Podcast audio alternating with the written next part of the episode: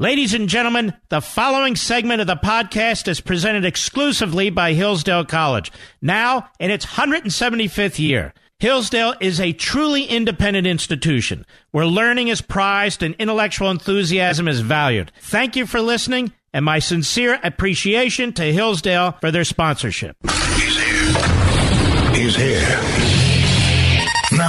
Broadcasting from, from the underground command post, deep in the bowels of a hidden bunker, somewhere under the brick and steel of a nondescript building, we've once again made contact with our leader, Mark Levin. Hello, everybody. Mark Levin here. Our number 877 381 3811. 877 381 3811 just to give you the latest on the Notre Dame Cathedral. And it is horrific. It's tragic, very tragic. Massive damage, lots and lots of ruin, I'm afraid. Uh, they do expect to save the two main towers. The fire for now is reportedly contained, uh, but expecting it to smolder for days. It was being renovated. Um, They've all but ruled out arson and terrorism. Uh, people say, well, why did it take so long to get there? First, there was a ton of traffic. It's in the middle of Paris, and yet it's on this island, if you will. And so access was very difficult. Tons of tourists, but, you know, it's the lead up to Easter. So all this will be sorted out. But in the end, it's it's horrible what took place and I'm sure it'll be rebuilt. Uh, it is not. It has not been burned to the ground, but it has been very, very badly damaged, and God knows what's happened to everything in the uh, cathedral. So, our deepest, you know, I was going to say our deepest sympathies to our Catholic friends, and I mean that, but this is really a tragedy for the world, too. Uh, I mean, even as a little kid, I, who, who doesn't remember Notre Dame or Notre Dame? It truly is one of the great, uh, not just buildings, but spiritual centers. It really is. And that's why people are very upset about this today Catholic and non Catholic. So uh, our sympathies go out because it uh, really is quite quite a holy place. There's a lot to get to today, and if we learn more about the fire there, I will certainly be the first to tell you, uh, which is what I would do in every instance. You know, uh, I've been watching the weekend coverage of this uh, Ilhan Omar. And it is amazing that when the Democrats decide on a propaganda line or propaganda talking points, how they are identical to what the media then report. Identical and how the Democrats, like Pelosi, know how to play into the media spin and how the media know how to play the Democrats. And it really is a dance that they do for you and me. They create their own reality. The Democrats have been inciting violence against President Trump since before he became President of the United States. The things they have said about him. I posted this on my social sites over the weekend. They've called him Hitler. They've called him Stalin. They've called him Mussolini. They've called him a white nationalist, a Klansman, a white supremacist.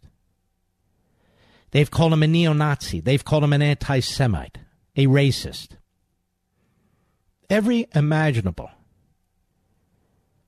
horrific word of evil that they can muster. And they've done this relentlessly. Now, the Secret Service is not allowed to tell us, but I wonder how many death threats our president has received as a result of this kind of language from Democrats, never Trumpers, and the media. I just wonder, don't you? Now, we have Ilhan Omar. And we have report after report after report, and her, saying that as a result of a tweet from President Trump, she has received death threats. So, in other words, a person, a nut job, who's threatening her says, because Donald Trump did X, I'm doing Y, or I'm going to do Y? It's certainly conceivable. But let me tell you something. Ilhan Omar has sought to draw attention to herself. Not as a statesman, not as a traditional liberal, not as a faithful Muslim, but as a Jew hating, anti Semitic, anti American radical. She has portrayed herself this way because that's who she is. So has Tlaib. And so has AOC. All three of them are truly insignificant figures. Insignificant. But the media continue to play them up. Because the media are as radical as they get. And there are a lot of Muslims out there. Qanta Ahmed, who has written a Fox News piece, Zuhdi Jasser, who will be on this program a little later, among others. There's a lot who reject her, who are repulsed by her, who find her unconscionable and her statements unconscionable because she's an Islamist, a fundamental Islamist. That's who she is. That's what she is. So, what is this all about? What this is all about, ladies and gentlemen, is an effort by the Democrat Party and the media to prevent her from being criticized. She's not being criticized because of her race. You know, I was talking to Allen West earlier today. He said, Look, if you're going to bring this up, please mention on the radio that a lot of us who have put our lives on the line and died since 9 11 in the United States military are black men and black women. He said, and he is repulsed by her. It has nothing to do with race. And of course, he's right. He's right. She's not focused on because of her race. She's not even focused on because of her religion. She's not focused on because of her ancestry. She's focused on because of what comes out of her mouth. She wants to be focused on. The media have wanted her to be focused on. Now we're focused. Same with AOC. Same with Tlaib. These people are not in the mainstream of anything. They are out extreming the extremists in the Democrat Party. And so the goal here is to intimidate you and to intimidate the President of the United States, to silence us all from criticizing her. I'm not going to be silenced from criticizing her. What is this, some Ivy League college campus? Where we're not allowed to criticize her? And so now you see if you challenge her and her bigotry, you're inciting violence.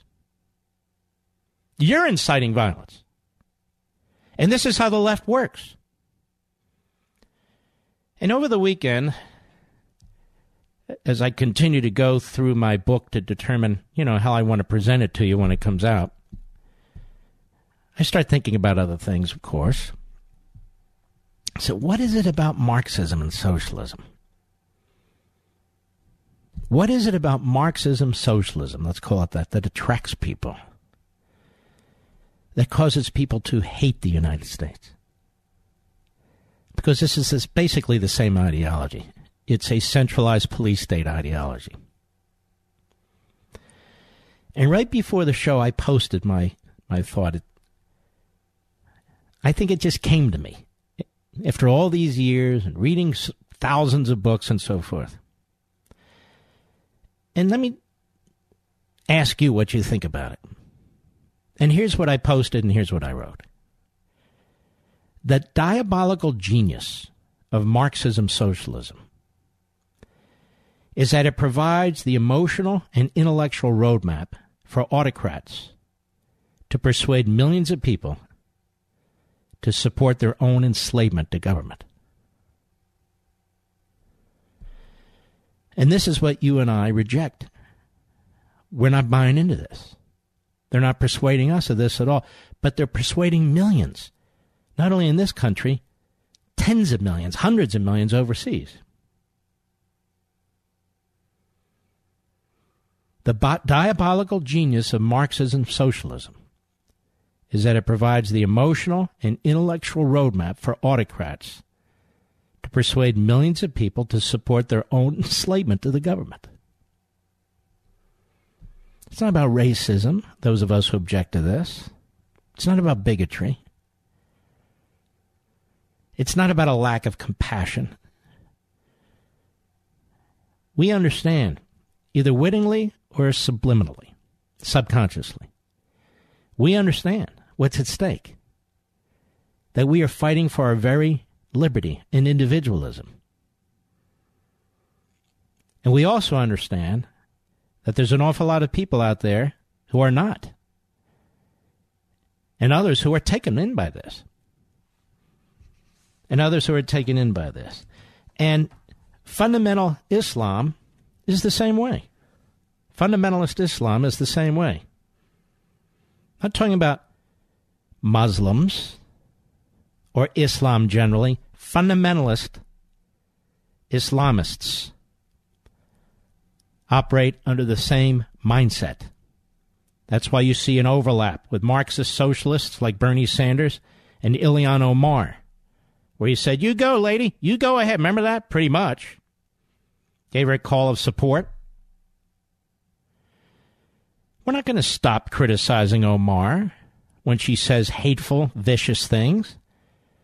We're not going to self censor. That's what the media do. They self censor when they like somebody or support somebody. They are celebrating these three women. That's how you know who they are. Over on CNN, Brian Stelter, who is basically garlic mashed potatoes for a brain, if we want to call it a brain. Or uh, organic applesauce. Let's do that for a brain. He's saying that the right wing and Fox, you see, is inciting and, and drawing all this attention to Omar. No, let me tell you something, Stelter. You're too young and too stupid to understand. We know an anti Semite when we hear one. We know a bigot when we hear one.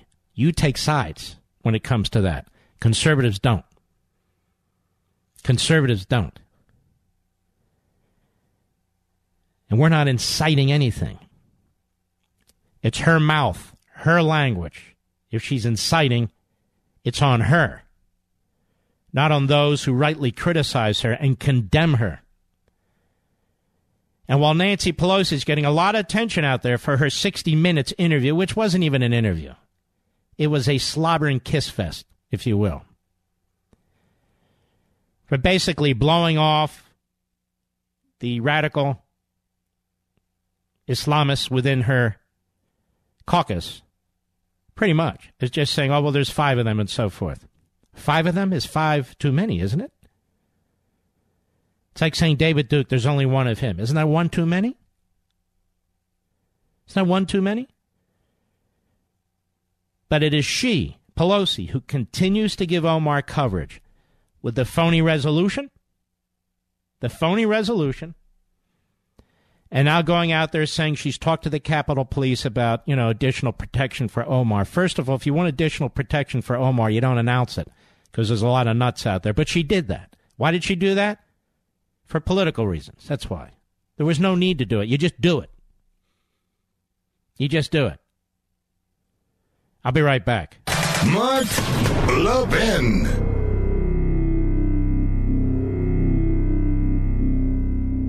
Since its founding in 1844, Hillsdale College has provided students with sound learning of the kind essential to preserving our civil and religious liberty. Now, I want to tell you about Imprimis, the free monthly speech digest of Hillsdale College. Imprimis is dedicated to educating citizens and promoting civil and religious liberty by covering important cultural, economic, political, and educational issues. First published in 1972, Imprimis is one of America's most widely read publications in support of liberty. With more subscribers, 3.9 million, than the Wall Street Journal and the New York Times. And recent Imprimis publications have addressed issues like free speech, the regulation of big tech, mental illness, and the American medical insurance system. And because America's founding principles are so important, Hillsdale offers Imprimis absolutely free of charge to anyone who requests it. That's right, you can subscribe to Imprimis for free. Here's what I want you to do. I want you to visit imprimis.hillsdale.edu for your free subscription. That's Imprimis, I-M-P-R-I-M-I-S dot Hillsdale dot edu. Welcome to Hillsdale.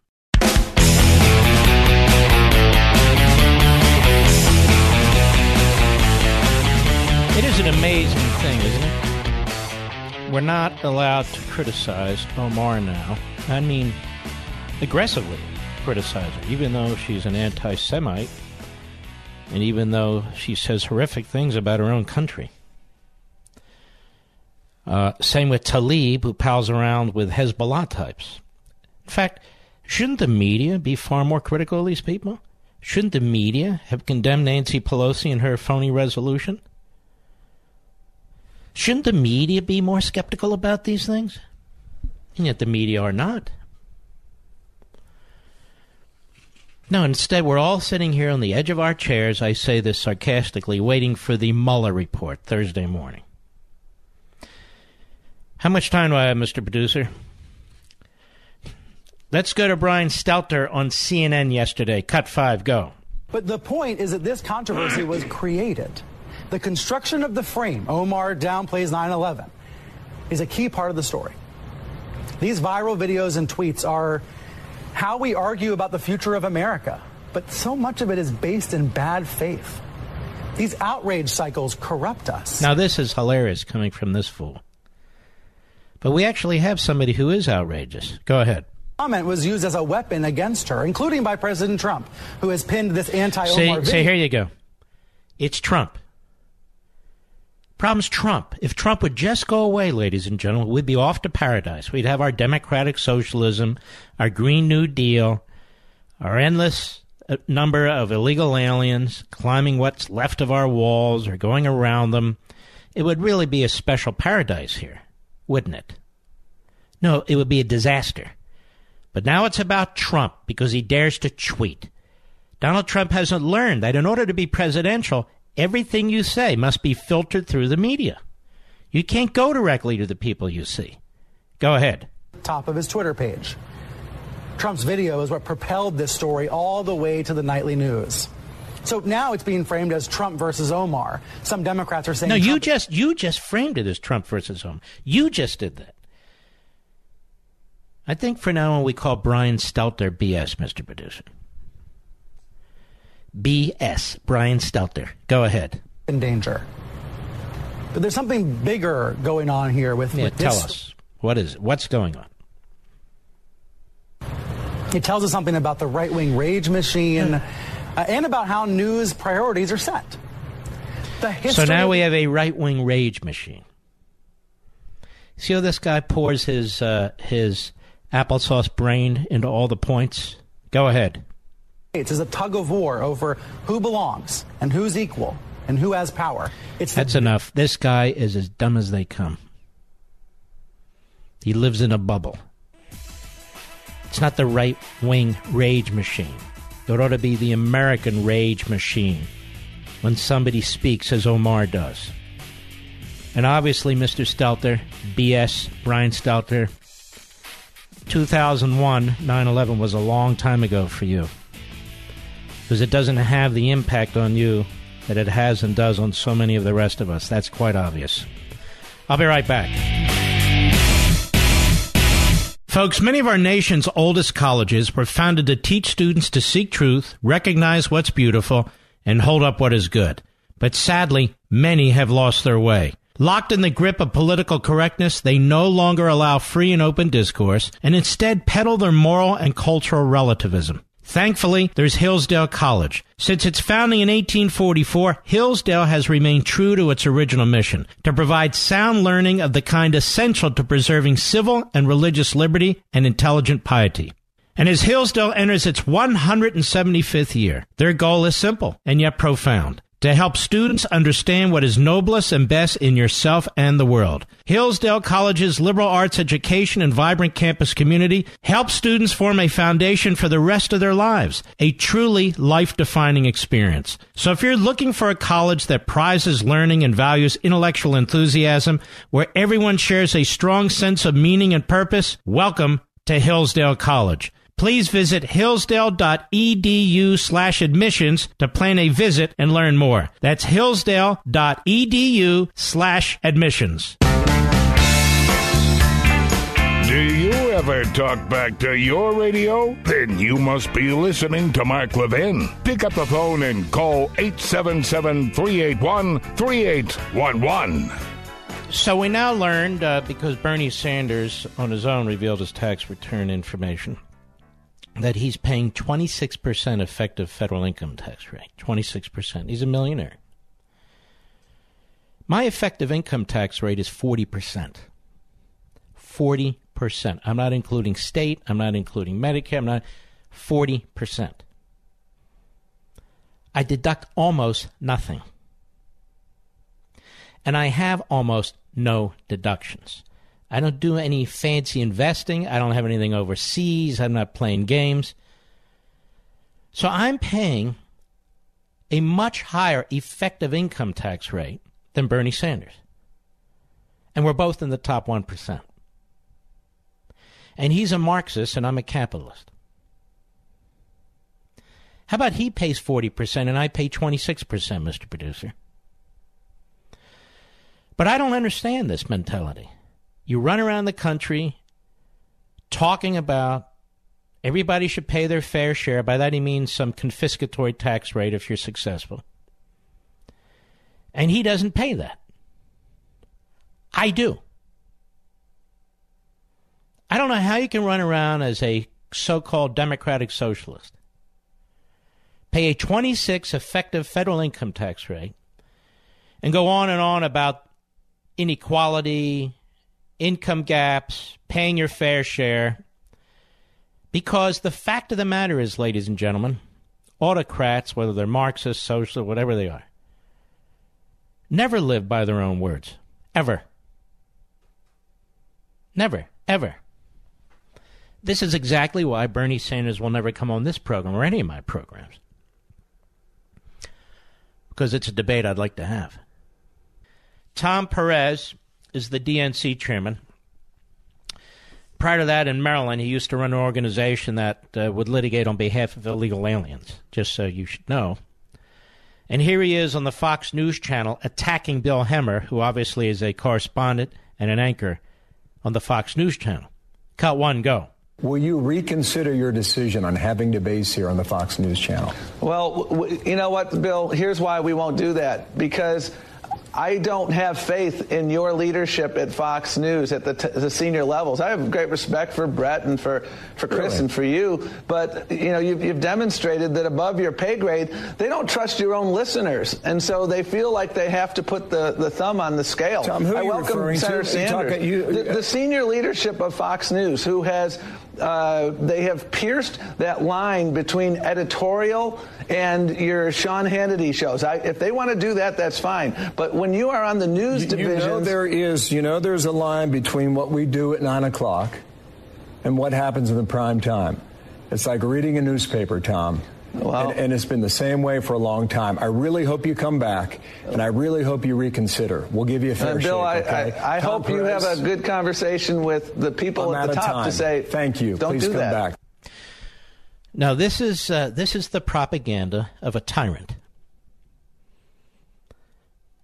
And when you do read my book on freedom of the press, you will see that Fox, not because I say so, but because of independent studies that are done by liberal, relatively liberal organizations, including at Harvard, make it abundantly clear that what really Mr. Perez wants is a network or a cable channel that is 90% in the tank for the Democrats.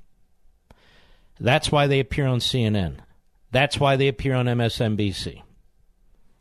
That's why they attack Fox which, according to the Shorenstein Center at Harvard, is 52 48% split, 52% negative on Trump, 48% positive. Now, Fox also does a much better job of delineating between their news operations and their opinion operations. Although some of the opinion is leaking into the news operations, but more opinion from the left and the Democrat side than certainly the conservative and the Republican side, which explains the 52% negative. So this is a lie, and they just keep repeating it. Other news organizations and Perez. And Perez sounds just like B.S. Brian Stelter, doesn't he? Just like him. And this is one of the reasons when you read Unfreedom of the Press, you're going to be provided with information you've not seen before.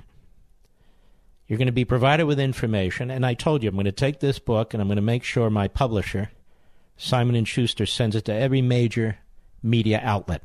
I'm prepared to debate them. Are they prepared to debate me? But this book isn't really for them. It's not for CNN or MSNBC. It's not for NBC or ABC or CBS. It's not for the New York Times or the Washington Post. It's for you. It's for you. There's stories out there that Valerie Jarrett has a book. Doesn't she have a book out, Mr. Producer? Did I read that somewhere? And didn't I read that she didn't really sell enough to be in the top levels of the New York Times bestseller list? And where did I read that from? MRC or Newsbusters? Can you see if you can find that? I know I put that aside somewhere. And yet she's on the New York Times bestseller list. This is how propaganda works it's a cycle. One endorses the next, one promotes the next. They can't even get the New York Times bestseller list straight, and they don't want to. They have all kinds of little things that they do, including liberal bookstores. If you sell more books at liberal bookstores, they weight that in your favor. Who's going to buy, my, you know, liberal bookstores? How many of them are going to buy my books, as an example? But Mark, you've been number one the last five times in the New York Times bestseller list. You know why? Because of you. Because I'm able to sell so many books in the first few weeks. I have to be 20, 30,000 books ahead or it doesn't happen. Here's the story MRC's Newsbusters. The Daily Caller is reporting that former senior advisor to President Obama, Valerie Jarrett, may have bought her spot on the New York Times bestseller list with her new memoir, Finding My Voice. I hadn't read this, but I did put it aside. While Jarrett's book was heavily plugged by the media, with full fawning interviews on CNN, MSNBC, ABC's Good Morning America, and NPR's All Things Considered, it wasn't on the public's radar. It ranked a dismal 1,346 spot on Amazon's bestseller list and has only four customer reviews, yet somehow it's a New York Times bestseller. Now, according to the Daily Caller, you might say, Mark, this is inside baseball. Well, you know what? Sometimes inside baseball is important. According to the Daily Caller, anomalies around the book sales figures in industry databases have summoned the book business questioning whether Jarrett who's rumored to have received a million dollar plus advance, paid a company to game the numbers, citing several book inside sources who called Jarrett's spot on the bestseller list inconceivable and sketchy, suggesting foul play. Now, I don't know any of this. I'm just telling you what they have here. There's likely an effort to game the system. It's the only explanation, one insider told the caller. Uh, there is another one that the New York Times pushed her up there. This certainly isn't the only time the New York Times has been called into question. Several conservative authors have been censored from the paper's illustrious list, despite having best selling books from Ted Cruz to Dinesh D'Souza to David Limbaugh. Even the Wall Street Journal's Kimberley Strassel, who wrote a book the left didn't like on free speech. Dennis Prager called out the paper last year for purposefully excluding religious and conservative books its journalists didn't like. Prager pointed out that the author of The Exorcist sued the paper in the 1980s, and they were forced to admit that the list wasn't actually bestsellers, but about editorial content. Now, I'm giving you stories today. This Tom Perez, he actually goes on the Fox, on the Fox News channel. He's prepared to trash them. Mediaite, which is Dan Abrams' site, he founded it is out there like lapdogs, lapping it all up, very excited about it. They have about nine liberals there, posters to one conservative, perhaps. And so they found this to be compelling. And they're constantly trashing Fox, whatever your opinion of Fox. They're constantly, constantly attacking Hannity and Carlson and Ingraham. They want them out. They want them off, even though the percentage of viewers who watch Fox compared to all the rest of the media combined is quite small. So you have this little flickering light of 52 48 balance against these 90 percenters. Against these 90 percenters. And then if you criticize them, it is said that you're against free speech. Or maybe you're even endangering their lives and promoting violence. Now, it's damn well time we get to the bottom of this. We, the people. I don't write books for Good Morning America and Meet the Press. I don't write books for the New York Times. I write them for you. But I do have a chapter on the New York Times exposing them in ways they've never been exposed before. As you well know, I, I gave you a taste of that. And it's not just them, it's the entire psychology of our media today. Now, you hear talk show hosts mention it at a fairly uh, surface level, and that's okay. I was one of them. I did too until I wrote this book. So I want to strongly encourage you to jump in. Strongly encourage you to jump in. My goal is to get this into the hands of a million people. I already pay 40% taxes, unlike Bernie Sanders, who's paying 26%. And I'm a capitalist, not a democratic socialist. So that's not the issue with me. The least amount of money I make is through writing books. It's the most difficult thing to do that I do, given the time and the the, the solidarity, the solidarity, and the and the um, and the and the focused work that you have to do. As I say, it's solitary is what I'm trying to say. The solitary work that's involved. But it's also something that you can sit down and digest whenever you're comfortable with it. And we're going to be talking a hell of a lot about this. I'm going to be doing at least four book signings one, two, three, four, maybe a fifth. Maybe a fifth each weekend. But I won't be able to come to all your towns and I won't be able to come to all your cities. I just can't. It's physically impossible. It's better that I talk to you right here. This is urgent. It's absolutely urgent. We have a major election coming up. Uh, I saw this guy Nadler on TV. Nadler's pushing for impeachment. He's not even wasting time here. That, this report is just a subterfuge. It's a pretext to move the ball. That's what it is. You've always known that if you've listened to this program, but that's what it is. And they're showing more and more an ankle. And in the case of Jerry Nadler, he's got big ankles. He's got big ankles. You can go to Amazon.com right now and order it. I think it's heavily discounted on freedom of the press. I've really got to make this stand. I'm really going to make this fight, but I cannot do it without you Levinites. And we've got a ton more to talk about here. A lot's been going on in the last two or three days. I'll be right back. Mark Levin.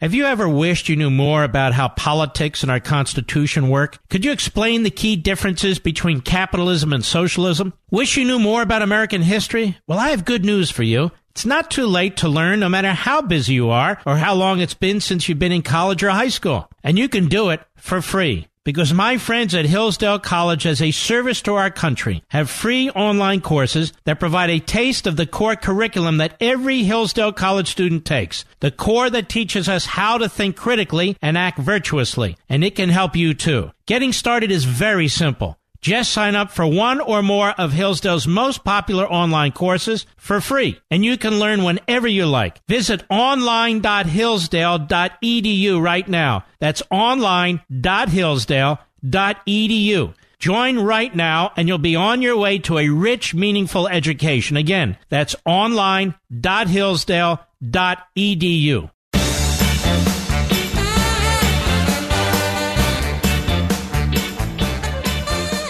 So Bernie Sanders is lying through his teeth. He's doing exactly what you would expect him to do. He's asked specific questions and he dances around and then paints a picture of nirvana. as he's doing in his interview tonight. Just remember what I said. The diabolical genius of Marxism socialism, and you can include Bernie Sanders, fill in the blank, is that it provides the emotional and intellectual roadmap for autocrats, which is what he is, to persuade millions of people to support their own enslavement to the government. And they're good at it.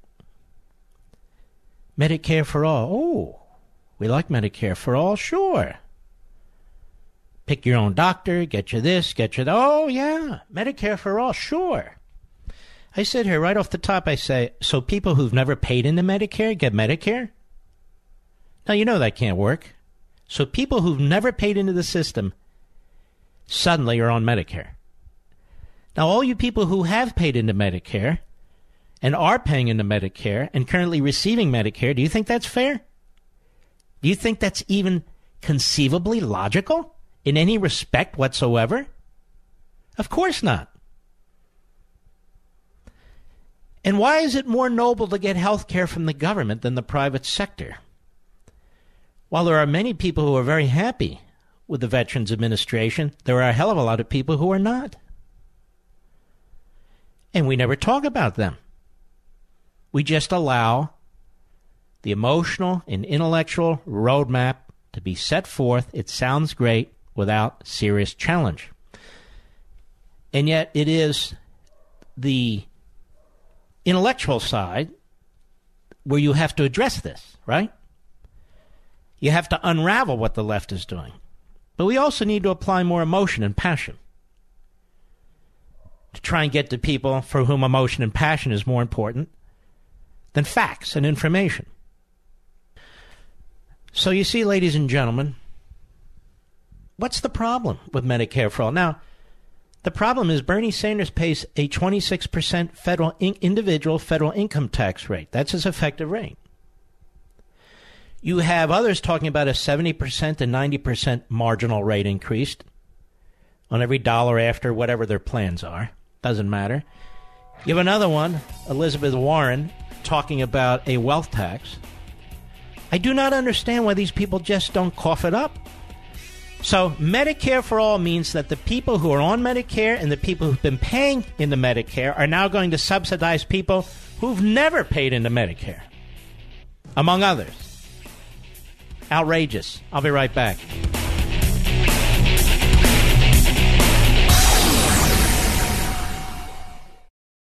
He's here. He's here. Now, broadcasting from, the underground command post, deep in the bowels of a hidden bunker, somewhere under the brick and steel of a nondescript building, we've once again made contact with our leader, Mark Levin. Hello, everybody. Mark Levin here. How are you? Our number, 877 381 3811. 877 381 3811. All right, let's let, let's do things a little differently here. Well, not differently from me, differently from the pack. Want a little history lesson? You know, sometimes I wonder, and I don't know why I do this. Sometimes I wonder. I do my shows differently. You know, we get into history and economics, and we we get into heavy duty stuff. Do people even care? And yet, the ratings come in like they, they started coming in today, and you clearly do. We have killer ratings in virtually every metropolitan area and every in every other part of the country. We have killer ratings. My Sunday show is killer ratings. Levin TV, I can't, I'm not allowed to say it's proprietary. We have an enormous number of people who subscribe to it. I don't know why sometimes I question myself. You know? By the way, I want to remind Bernie Sanders there are millions of middle class people who work for corporations. These are businesses. Millions have IRAs that invest in them, mutual funds. What would you do to them? You know, why do you keep attacking them? That would be my question. I mean, there are good companies and bad companies. There are good people, bad people. Good unions, bad unions. But why why do you attack them? Why why uh, uh, uh, attack them as a whole. You see what I'm saying, Mr. Producer? At least I'm trying to say it. All right. Let's do a little history lesson. I'm about to tell you something that nobody in the media really knows because they don't even know their own history. As I say, by the time you're done with Unfreedom of the Press, you're going to know more than any of these anchormen. So uh, let's just pick a spot. In 1810, Isaiah Thomas, not a basketball player, Isaiah Thomas, a printer, newspaper publisher, this is from my book, obviously, author and witness to the revolution, published a seminal two volume book called The History of Printing in America with a biography of printers and an account of newspapers. That's the title. Thomas was among a very few who actually preserved the records of the printers during the Revolutionary War period. I tell you, when I sit down to write a book, I dig, as you can see. Thomas wrote in part that, quote, among the first settlers of New England were not only pious but educated men. They emigrated from England, where the press had more license than in other parts of Europe, and they were acquainted with the usefulness of it. And as soon as they had made those provisions that were necessary for their existence in this land, their next objects were the establishment of schools and a printing press the latter of which was not tolerated till many years afterward by the elderly con- the elder colony of Virginia. A printing house, see, th- there wasn't freedom of the press. The concept just was alien early on in America's history. A printing house was first established in 1638 at Cambridge, Massachusetts. Printing began in 1639. Thomas praised Reverend Mr. Glover for the early printing press in Massachusetts and America generally. Did I say Reverend? I did. Thomas referred to him as a nonconformist minister who left his native country with a determination to settle among his friends who had emigrated to Massachusetts because in this wilderness he could freely enjoy with them those opinions which were not countenanced by the government and a majority of the people in England. So early printing in America mostly related to debates about religion and later promoting the gospel and other books to Native Americans in their language. Thomas, this historian I'm telling you about, he wrote that, quote, the fathers of Massachusetts kept a watchful eye on the press. In neither a religious nor civil point of view were they disposed to give it much liberty. Both the civil and ecclesiastical rulers were fearful that if it was not under wholesome restraints, contentions and heresies would arise among the people. In 1662, the government of Massachusetts appointed licensors of the press, and afterward, 1664, passed a law that no printing should be allowed in any town with the jurisdiction except in Cambridge. Nor should anything be printed there but what the government permitted through the agency of those persons who were empowered for that purpose. It does not appear that the press in Massachusetts was free from legal restraints till about 1775. For several years preceding the year 1730, the government of Massachusetts had been less rigid than formerly, and after that period, no officer is mentioned as having a particular control over the press. Now, except in Massachusetts, writes Thomas, no presses were set up in the colonies till near the close of the 17th century. Printing then was performed in Pennsylvania near Philadelphia, and afterward in that city by the same press which in a few years subsequent was removed to New York. The use of types commenced in Virginia about 1681, typesetting, and in 1682 the press was prohibited in 1709, a press was established at New London in Connecticut, and from this period it was gradually introduced into the colonies. But the press, that is, the printing of books and pamphlets and newspapers, would become free from license and prior restraint years before the Revolution. Before 1775, printing was confined to the capitals of the colonies. But the war, the Revolutionary War, which was about to begin, was occasion, occasion the dispersion of presses, and many were set up in other towns.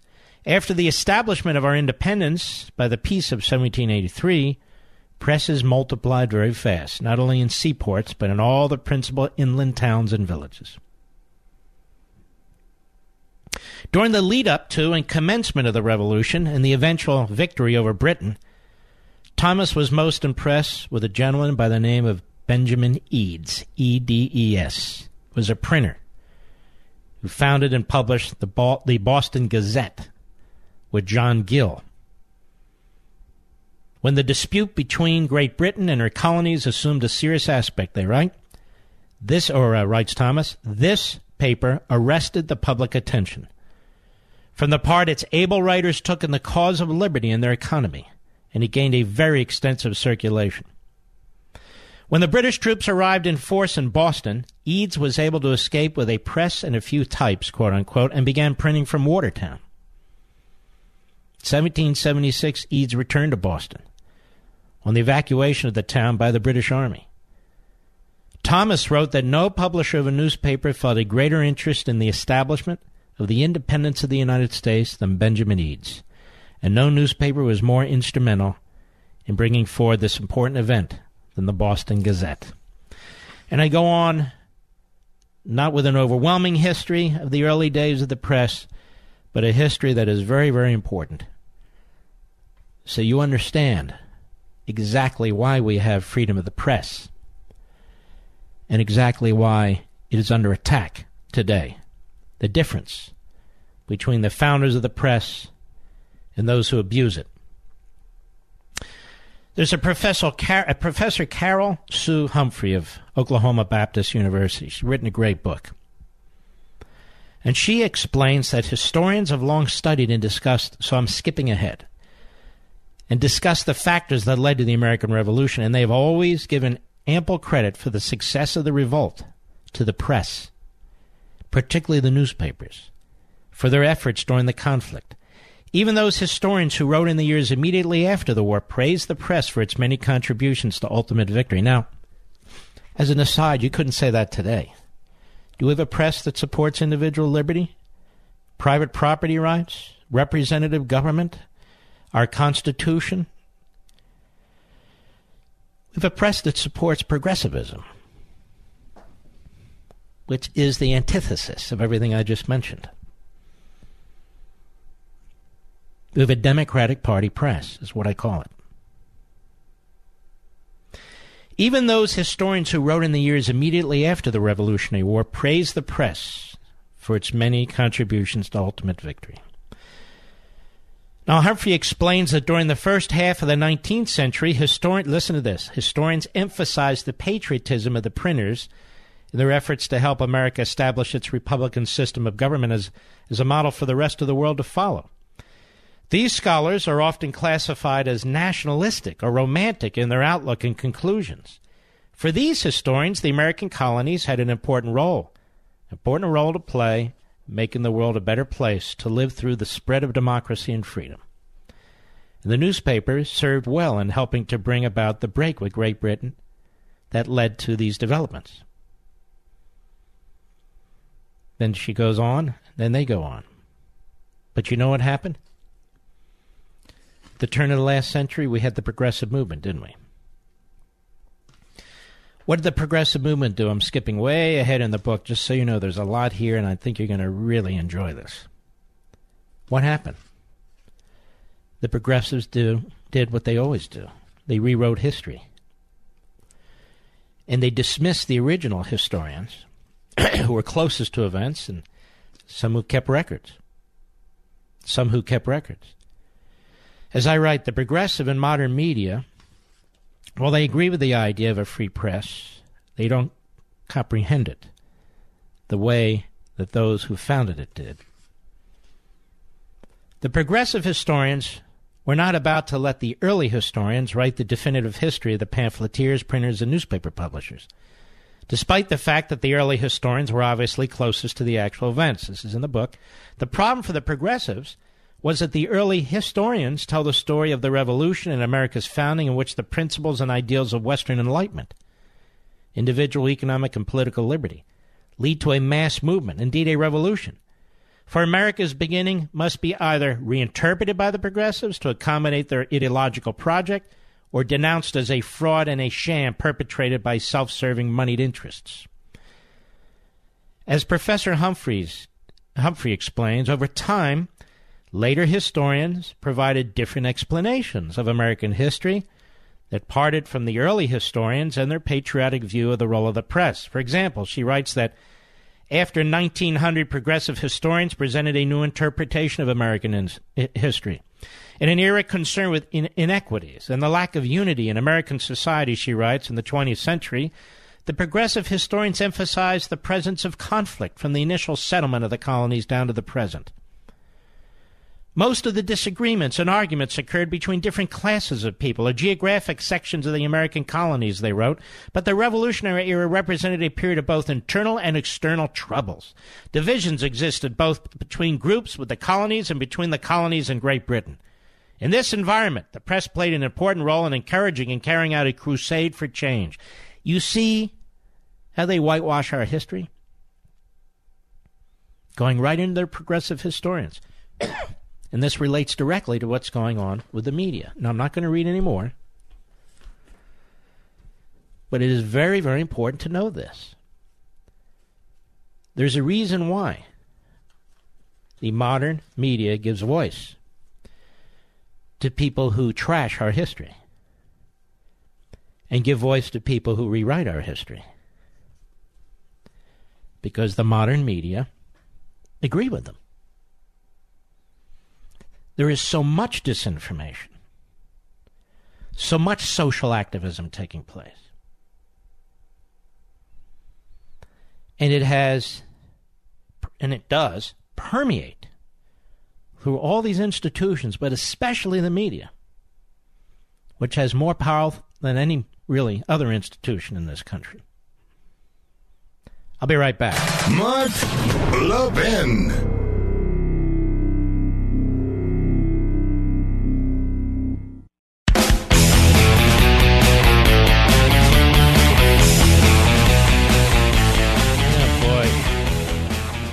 Watching something that's uh, very painful to watch, Mr. Producer, so I'm not watching it anymore. Do you have any idea what I'm talking about, Rich? You see it yourself. It's it's painful, painful. Oh, I like Bret Martha. Very very. Oops, there you go. Very very much. but I would like to question Bernie Sanders. When's the last time we asked him to cut on any of my shows? When's the last time? Do you recall? You want to ask him to come on again? Maybe he'll feel he's it's comfortable. He's he's been on TV and maybe he'll come on my radio show and he'll reach even a bigger audience. People don't understand this, by the way. People don't understand this. Talk radio has the biggest audience. It really does. Now, a friend of mine reminds me that many medical specialists have stopped taking new Medicare patients. So, what happens? Doctors and nurses nurse practitioners and so forth, they're going to be required to take patients. Well, they say, I don't want to take patients, what are we going to do to them? Drag them out on the streets and do what? This pie in the sky stuff, I just, I just want an opportunity to, to have a friendly discussion with Bernie Sanders. He's the king of the uh, Democratic Socialists, so called. He's the king. He has studied it the longest. He's he's the he's been around the longest. He's an old time. Uh, let me be nice. He's an old time hard leftist. How's that? Long time, old time hard leftist. Now, you won't hear this on TV. There's three times when Democrats incited violence against their ideological opponents, writes Matt Walsh over at the Daily Wire. Uh, let's see. First, Omar's comments about 9 11 were not taken out of context. He says, second, Alexandria Ocasio Cortez has been a vocal member of the course, claiming that Ilhan Omar is somehow endangered by fair and completely in context criticisms of public remarks she's made. But here's the three he points out.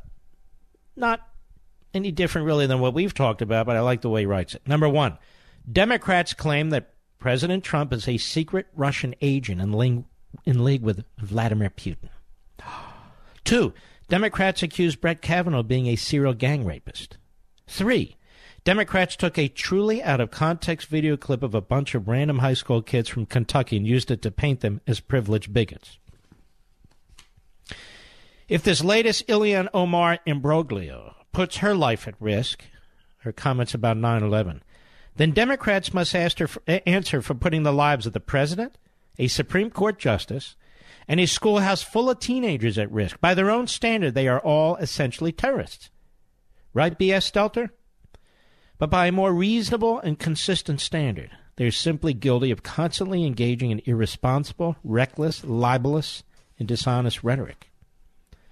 The criticism of Omar is none of those things, just criticism. And well deserved, I would say, more than well deserved. It's right on point. Nancy Pelosi had a discussion with Jeremy Corbyn. Do you know who that is? He's the anti Semite who runs the Labour Party in Britain. She feels she has a lot in common with the Labour Party in Britain. Even many of the Labour members are resigning from the Labour Party. But Nancy Pelosi is getting used to this, what with Omar and the others and phony resolutions. More and more, she's able to handle this anti Semitism. I'll be right back.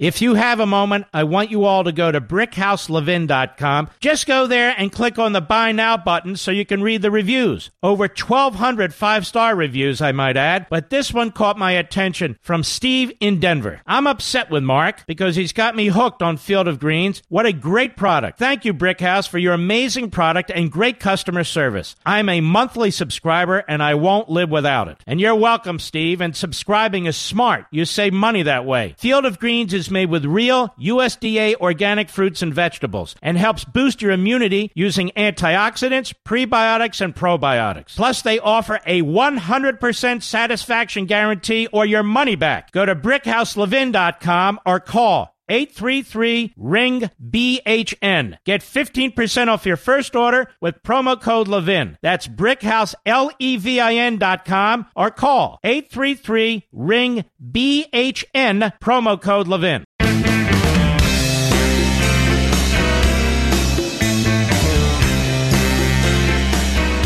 The cost of freedom is high, but this phone call is not. Call Mark Levin toll free at 877 381 3811. You know, I get sick and tired of Bernie Sanders concealing who he really is. You know, I'm Democratic Socialist and the healthcare fraud. Let me tell you, this guy's an iron fist.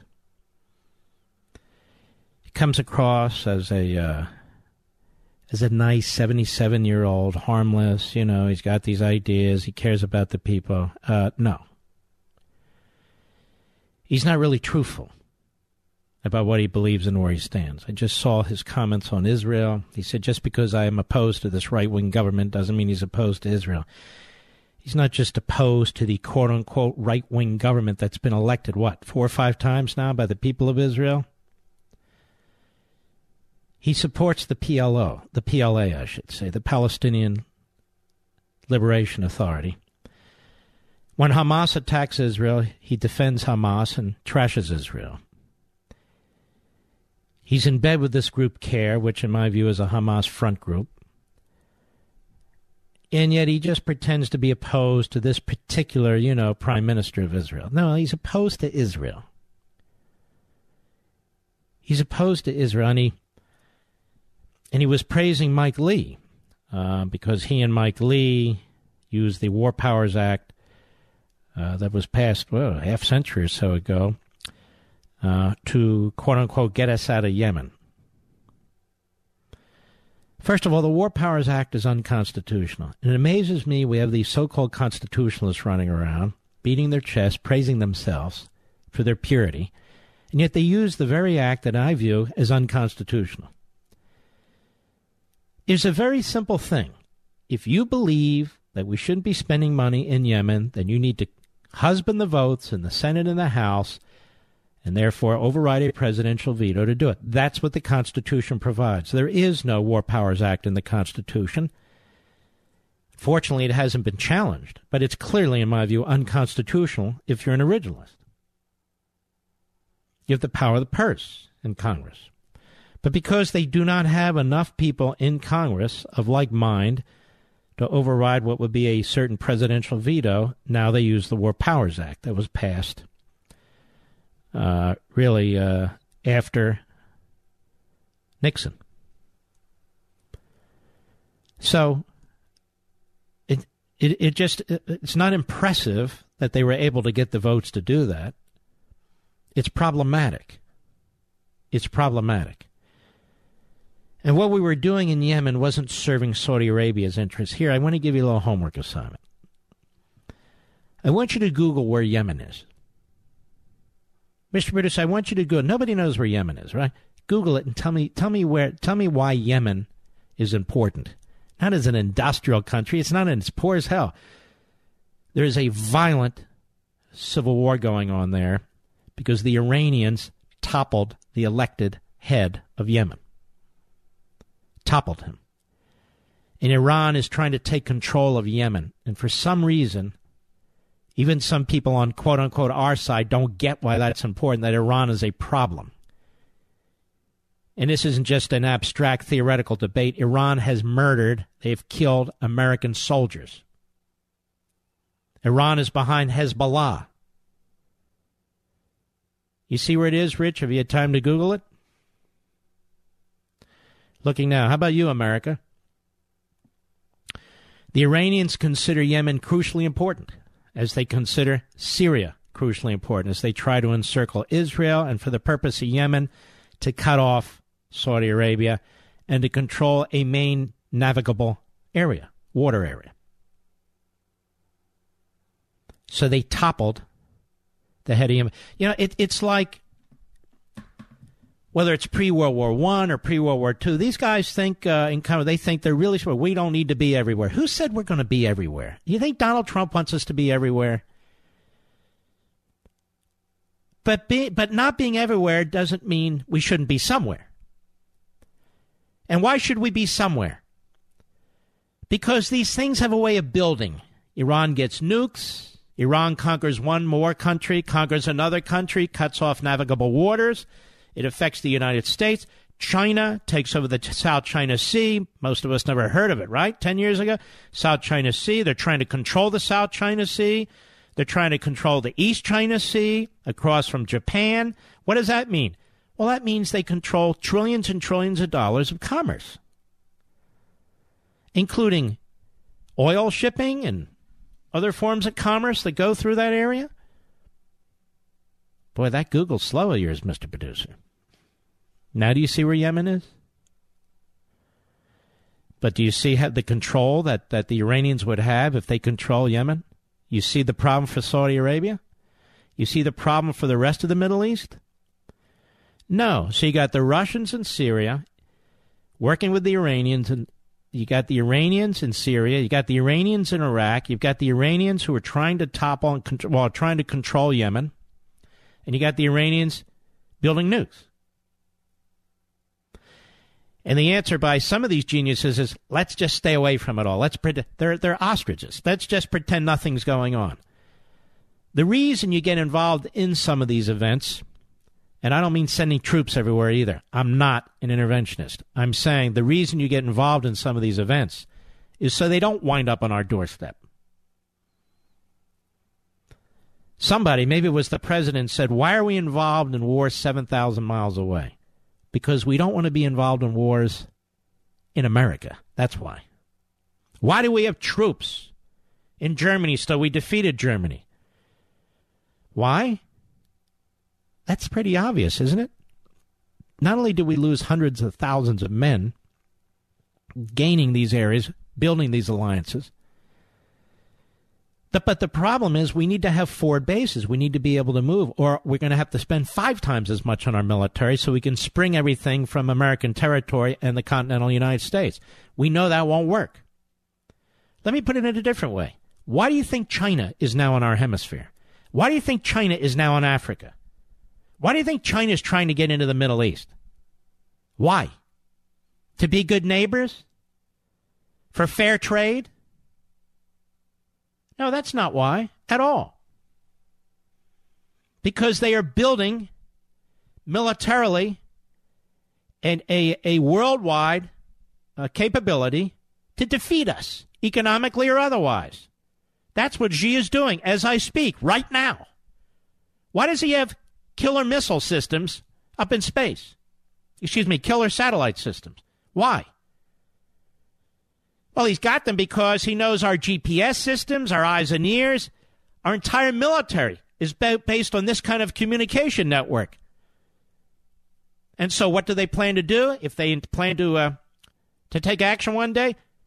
Blind us, so we can't see what's going on, so we can't direct our missiles, we can't direct our tanks. That's what they're doing. They're doing it right now. I've had these experts on Life, Liberty, and Levin. I've quoted him on the radio here. I've had him on Levin TV. And these guys are not jokes. They're not hawks. They're not interventionists. These are people who monitor this stuff every day. They're patriots. They're patriots. And I think it's important that we pay attention to some of that. It's like this guy, uh, Assange. I had a friend of mine yesterday, wonderful person. What's wrong with Assange? Assange got to Hillary Clinton's emails. I said the problem with Assange is he was conspiring and working with another.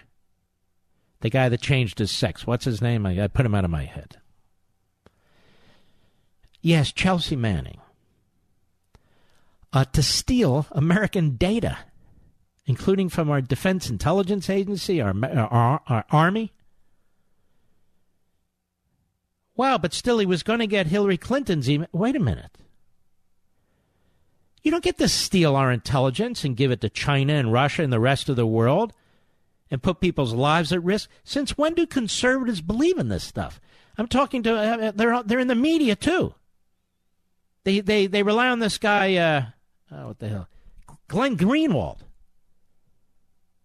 You ought to read the stuff this guy's written. He might be right now with respect to the Russia collusion stuff, but he's wrong 98% of the time. I mean, from my perspective. And then he's promoted. You got to be careful about this stuff. The War Powers Act is unconstitutional, so they just used it. And they're proud of themselves because they say they're upholding the Constitution. No, you're not. And many of these are the same people who attacked the president who exercised his authority under the National Emergencies Act of 1976. That, they say, is unconstitutional. No, it's not. Depends how you do it and what do you do it for. And how he's doing and what he's doing it for is not unconstitutional. But the War Powers Act is unconstitutional in every respect. In every respect. You know, folks, many of us think that the cyber crime that's taking place, and it's rampant, and it's backed by countries, and there's just others out there on their own, so forth, overseas. It just happens to other people, right? There's crooks here at home that use it too. They're perfecting their skills. Now, you may think that no one wants your data or that hackers can't grab your passwords or credit card details, but that's not the case. And they're doing it more and more, stealing data from unsuspecting people on public Wi Fi. It's one of the simplest and cheapest ways for hackers to take your money. Now, when you leave your internet connection unencrypted, you might as well be writing your passwords and credit card numbers on a huge billboard for the rest of the world to see. That's why I decided to take action to protect myself from cyber criminals. I use the best. You know what the best is? ExpressVPN. ExpressVPN secures and makes anonymous your internet browsing by encrypting your data and hiding your public IP address. Turning on ExpressVPN is so simple. You get protection with one click. For less than $7 a month, you can get the same ExpressVPN protection that I have. ExpressVPN is rated the number one VPN service by TechRadar and comes with a 30 day money back guarantee.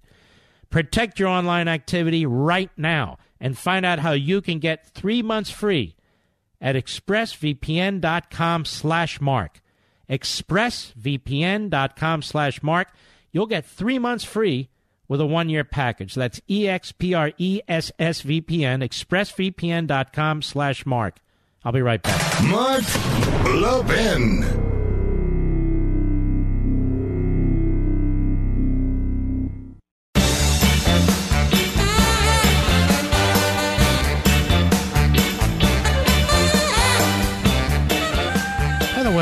That Tiger Woods victory, wasn't that exciting? Many of you may not watch the Masters. I'm glad he's he's doing better. You know, I'm not talking about his life and all the rest of it, but he bring he brings excitement to golf. He just does. At least I think so. All right, let's see here. What did you want me to do? Oh, X chair.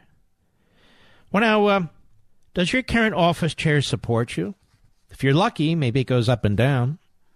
Compare that to my X chair with dynamic variable lumbar support, or DVLs, we like to say in the biz, you know.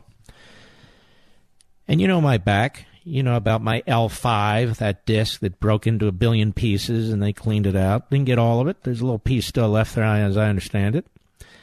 But this chair helps me an enormous amount, disc or no disc. The X Chair's DVL provides unbelievably comfortable lumbar support, and every part of the chair can be custom adjusted to fit you personally. That's why the X Chair is equally supportive and comfortable, whether you're 5'2 and 110 pounds, 6'4 and 250 pounds. I can comfortably sit in this chair for hours. And now, with the introduction of the X Basic model, there's an X Chair for every body type and budget. Take advantage of X Chair's new financing option and pay as little as 30 bucks a month. Take your comfort and productivity to the next level for less than the cost of a daily cup of coffee. X Chair is on sale now for $100 off. Just go to xchair.com now. That's xchair. Oops, messed up. xchairlevin.com. That's xchairlevin.com. Or better yet, give them a call. 1 844 4XChair. 1 844 4XChair. Now, XChair comes with a 30 day, no questions asked guarantee of complete satisfaction, so no risk whatsoever. Friends, it's a perfect Father's Day card, a Father's Day gift as an example, but it's a perfect gift to you. Give it to yourself. Go to xchairlevin.com, xchairlevin.com. Use code XWheels, and you'll receive a free set of the new X Wheels with your chair. They slide and glide. Perfect. xchairlevin.com. Get started right there. Check them out. Well, let's see. I don't even think I uh, dialed into the uh, call screen, Mr. Producer. Do you have a particularly annoying caller, a liberal perhaps, or do you have regular Americans? Yes, give it to me. Moses in New York, the great WABC. Go right ahead, my friend. Are you splitting the Hudson River as I speak? no, Mark. But um, if you will let me, I'd like to make a point before I make my point. Um, you got it. Go, Mark. I just, I just, I just want to let you know uh, how important what you do is to me, at least, and that whether you know it or not, you have changed my life, and I think that is why they want to try to silence people like you because I happened to stumble across you on YouTube at a luck a couple of years ago, and my life has changed thanks to you. So thank, thank you. Thank you. That's very kind of you. Appreciate it. All right, I can't wait for your book. Um, the point I want to make is, uh, know, the the word of the day for the last couple of days has been incitement. And I don't know if you've heard about, you know, some of the outrage of a CBS show uh, it's an all access show called The Good Fight. And a couple of days ago, I guess they weren't content enough with uh, just putting it on the show. They tweeted out a disturbing image from one of the episodes featuring the words "assassinate Trump" right next to each other. And who who did this? Mar-a-Lago. Who did this? This was a C- CBS All Access show. It's called the The Good Fight. Uh, this is this was actually uh, posted on the Bongino.com, so I know it's the real deal. And uh, I, Dan I did it. It's the real deal. Is it still up? It is still up. It's still up. If you look, you, you could go right on the site and uh, and find. All right, it. Mr. Producer is going. Mr. Producer is going to send it to me. Go ahead. Thank you. I just want to make the point. These guys are, you know, obviously we know their game. You know, they point the finger when there's three pointing back at them and, and all that. But I'm starting to really get worried, Mark, because you know our, our, president's doing great things, and I really feel like he was our he's our last. I I, I am uh, listen. I agree with you, Moses, and I've said this before. I'm very very worried about his safety. the way people talk about him Hitler, Stalin. Well, what do you do to Hitler and Stalin? That he's a racist, that he's got a growing following of racists, that he's a white supremacist and stuff like that. When you dehumanize somebody this way, and he's none of these things, and you dehumanize him day in and day out, day in and day out, you create these kooks like the guy that tried to kill those Republicans in the ball field a year and a half ago, Scalise among them. You create these kooks. Now, they accuse talk radio of this. We're not involved in this. And this is day in and day out calling somebody these names Hitler and Stalin and so forth and so on.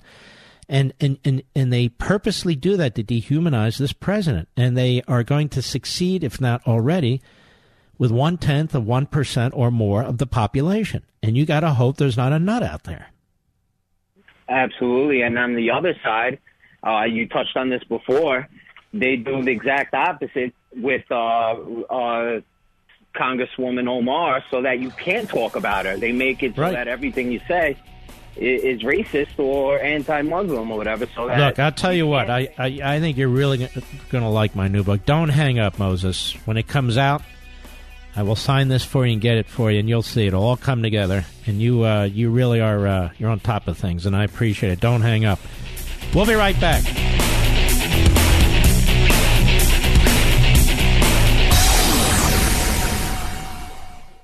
Do you wake up in the morning feeling sluggish and have to drag yourself through your day? Do you feel bloated, tired, and out of shape? Eating healthy is a habit, but most of us don't really know exactly what we should be eating, right? How much we should be eating, and how to properly prepare it. This is why I drink Field of Greens every morning before I start my day. Just one scoop of Field of Greens has a full serving of real, USDA certified organic fruits and vegetables. Helps boost your immunity using antioxidants, prebiotics, and probiotics.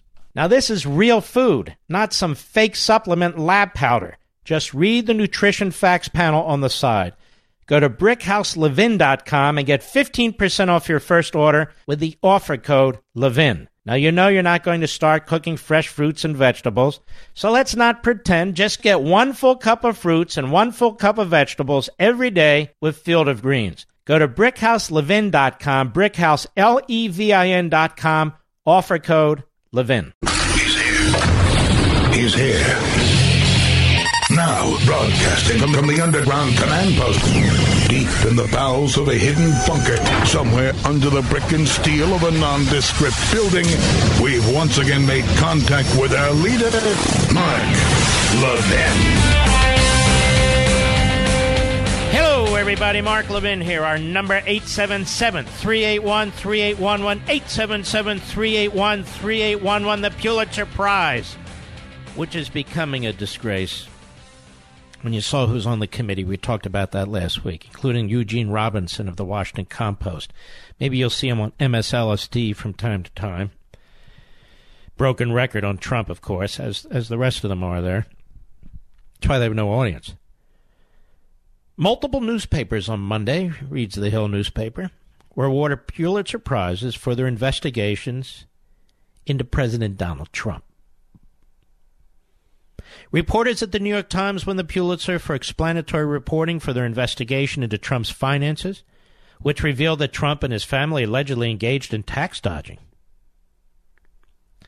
The Times investigation found that Trump's parents, blah, blah, blah. The Wall Street Journal also won a Pulitzer for national reporting. It reporting that prior to the 2016 presidential election, Trump allegedly directed secret hush money payments. What, what's with this report? They're called non disclosure agreements. Of course, they're secret. They're called non disclosure agreements. And Congress knows them full well. They entered into a whole bunch of them. The difference is they used our tax dollars. And uh, let's see. Uh, and Trump's former personal attorney, Michael Cohen, so, what does this mean? Well, this, again, it's the press congratulating itself for trying to destroy the President of the United States.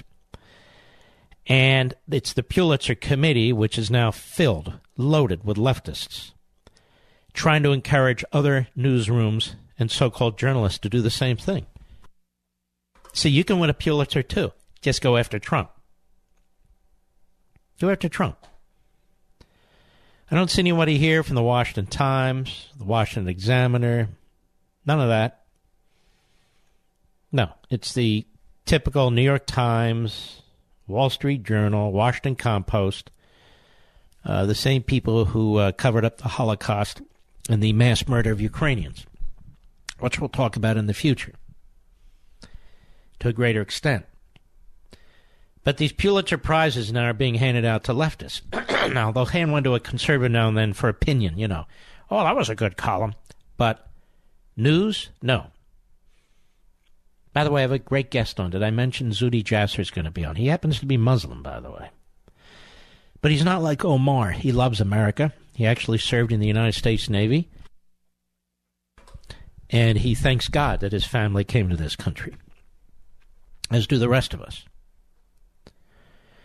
Let's hit a few more things. Jerry Nadler on CNN. I mentioned this in passing in the first hour. They're all sitting there. As the top of the network news that I'm compelled to listen to said, the White House is bracing for the report. Bracing. This is a sad state of affairs when prosecutors are writing reports. Again, I want you to put yourself in a position where a prosecutor doesn't bring a charge against you but he or she writes a report, and let's say that report is damning of you, and there's really no way to deal with it. There's really no way to deal with it. It's my intention to address this uh, on the uh, Life, Liberty, and Levin on Sunday at 10 p.m. Eastern. I haven't done it yet because the report hasn't come out yet. But one way or another, I'm going to address it. So Jake Tapper's all excited because he's a fraud. But so is Jerry Nadler because he's a fraud. Cut 13, go. Uh, in terms of the, the Mueller report, we already know that the special counsel report does not reach a conclusion when it comes to whether President Trump obstructed justice. But Attorney General Bill Barr, he did reach a conclusion. He says there is not sufficient evidence to establish that the president obstructed. Now, now, stop ju- there. Now, let's hear the really, really brilliant journalistic question that he asks. Go ahead. Does that end the debate over obstruction of justice? Oh, so we already know what Nadler's going to say. Good going there, Jake. Jake the fake tapper. Jake the fake news tapper. He's just great, isn't he? Every now and then he'll do something that's actual journalism, and the conservative websites are so excited they can't help. They they put they slap it up there, but it, that's quite the exception to the rule. Does that end the debate over obstruction of justice? Now we know what Nadler's going to say. So basically, Tapper has picked a guest. He's got a question. He knows the guest. He knows the answer to the question. So he's pushing his narrative and encouraging them to impeach the president. Here you go. Go. Not, especially since Attorney General uh, um, Barr, before he became Attorney General, wrote a long memo in which he said. so now we're going to go back to a memo the Attorney General wrote before he was Attorney General. He's dismissed depending on what Mueller says, he'll be dismissed, unless, of course, he gives them good cherry pick stuff. Then he'll be embraced. Doesn't matter. The narrative is set. And let me just say this if this president is impeached on all this bogus BS, you're going to have over 60 million Americans who are going to be furious. This isn't Richard Nixon. This isn't Richard Nixon who, in my view, was mistreated too, given what Kennedy had done and what Johnson had done. And again, you'll read that in the book on freedom of the press. That said, Trump has done nothing, nothing to deserve this, nothing to deserve this kind of coverage. And this guy Nadler, because he's chairman of the House and, uh, uh, Judiciary Committee, they push him out, push him out, push him out, because he's really chairman, listen to me, of the House Impeachment Committee. That's what's going on here. They're using our tax resources for this opposition research for their own ideological purposes. Those of us who voted for this president, they're actually using our tax dollars to try and take out the man you and I voted for with our money. And today's tax day for half the country. Half the people in this country are on the dole. They don't pay one damn penny. The other half pay the full freight. Sick of that too, Bernie. Anyway, go ahead. And could not uh, uh, obstruct justice because the president is the boss of the Justice Department and could order it around to, to, to, to institute an investigation, to eliminate investigation. Well, he hadn't done any of that, you mealy mouthed buffoon. Go ahead. He questioned about that. In other words, he thinks that as a matter of law, a president can't obstruct justice, which is a very wild and uh, uh, theory. Nobody uh, said that. Why are you lying? A pre- give me an example of how a president can obstruct justice. There's an there's a uh, uh, investigation going on. Investigation going on involve, involving the president of the United States. And the president of the United States lies under oath or destroys material evidence. That would be obstruction. Firing your FBI director at the recommendation of your deputy attorney general and Obama being encouraged to fire the same person or people demanding his resignation in the other party up to the very moment he left the presidency. That's not obstruction. It's never been obstruction. Or a president saying things publicly. Or saying things that are contradictory because he's a politician, he's a businessman, uh, I mean, or, or he's president. You know, he's not tracking all these things. That's not obstruction either. Even asking the FBI director to, why don't you consider laying off that guy and giving his opinion to that guy? That's not obstruction either. Now, why? Why isn't that obstruction? Because he's not inf- affecting the investigation. I mean, the FBI went on its merry way, plotting against the President of the United States, it turns out, trying to remove him from office, trying to trigger the 25th Amendment. President's not required to sit there quietly while this cabal operates in the shadows. He's not, he's not required to sit there quietly while he's attacked in the media through, through s- scores of leaks coming from investigators and prosecutors. And those same investigators and prosecutors are then going to turn around and say the president obstructed? Go ahead. To which most people do not uh, uh, do not agree. Um, and the fact of the matter is, we, we should see and judge for ourselves. And that's for Congress to judge whether the president obstructed justice or not, and for the public ultimately. Oh, thanks a lot. He's looking out for all of us, folks, don't you know? Congress cannot make a legal determination on whether the President of the United States obstructed justice. Congress is a legislative body filled with political hacks. They have to follow the Constitution just like the President does. Just like the President does. And they bounce around. You can see how elusive this is. We have to see if he obstructed justice. And you know these uh, these experts are out there saying it's impossible for him to obstruct justice, but Congress gets to decide. Congress gets to decide what whether he obstructed justice. No, you don't get to decide that. You get to decide if he committed any impeachable offenses, high crimes and misdemeanors, bribery, and so forth. Not whether he obstructed justice. Look, this this is a a mob of henchmen looking for any reason to politically hang the President of the United States. That's the bottom line. And Tapper knows that this is a fan dance. They're all doing a fan dance. They play games with you and me. They create their own reality. These are all pseudo events that they're turning into impeachable offenses. Nothing happened. There was no collusion. There was no conspiracy. There was no obstruction. I don't give a damn what all these Democrat prosecutors had to say. Period. There was no secret indictment to toll the statute of limitations, senior analyst. None of it. Now, this is completely manufactured. It's all manufactured. And that's why the president fights back. That's why he's not going to have his words, you know, digested through a hostile media and then spit out to you. That's why he goes to Twitter. That's why more and more, before he gets on the helicopter, he talks to us the way he does uh, over the heads of the media that ask him questions. I do not believe that Mr. Tapper, Mr. Nadler, and all the rest of them understand the fire that they're playing with. I do not believe they get it. And how they continue to divide this nation, polarize this nation, balkanize this nation. You can thank the media and the left. I'll be right back. Mark Levin.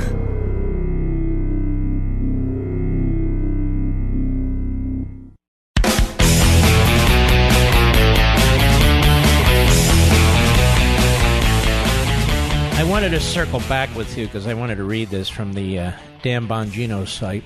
Dan is a very, very dear friend, obviously, at Bongino.com. Outrage after CBS. After, after CBS show tweets image with words assassinate and Trump.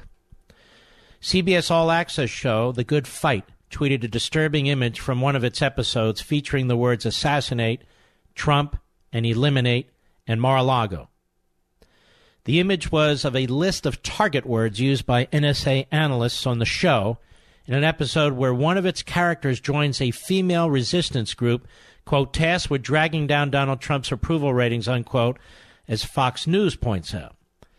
The now deleted tweet states, hmm, some of those target words look a little familiar. Did you catch any Easter eggs in this scene from the one where Diane joins the resistance along with the image of the list. And the image of the list includes the words I just mentioned to you, and Bongino saved it all, and it's up on his site, bongino.com. I mean, it is absolutely extraordinary what's taking place in Hollywood and in our newsrooms. What they say about this president, you and I have never, ever seen or heard anything like it. Then they turn around in defense of Omar, claim that the attacks on her are racist, that the attacks on her are resulting in death threats. So we're not allowed to talk about her now. She can go out and say whatever she wants about Jews. She can go out and trash America. She can go out and let's be honest about it. Downplay 9 11. She could have said who did it. She couldn't even say Al Qaeda. And there she is at CAIR. Now, this is serious stuff. And the same House of Representatives wouldn't even pass a resolution condemning her for the multiple previous times that she made these, these, these outrageous comments about Jews. And then you have this clown, Tlaib, running around. Everybody's a racist. Everybody's a racist. No, she's an anti Semite, and you don't get away with just calling everybody a racist. You're anti women, don't you know? You're anti minorities, don't you know? You're anti Muslim, don't you know? No, we don't know because we're not. If America was anti Muslim, the war that was fought in Iraq, the battles that are taking place in Syria would be handled quite differently. It's an awful lot of Americans who aren't Muslim, the vast majority of them Christian, who are in Afghanistan trying to protect Muslims from Muslims, who are in Syria trying to protect Muslims from Muslims, who are in Iraq trying to protect Muslims from Muslims, resources in Yemen trying to protect Muslims from Muslims.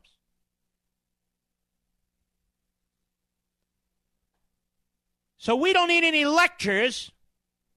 Americans of all stripes, of all religions. We don't need any lectures from fundamentalist Islamists who happen to get elected to Congress from Minneapolis, St. Paul, and other areas of the country. We don't need lectures.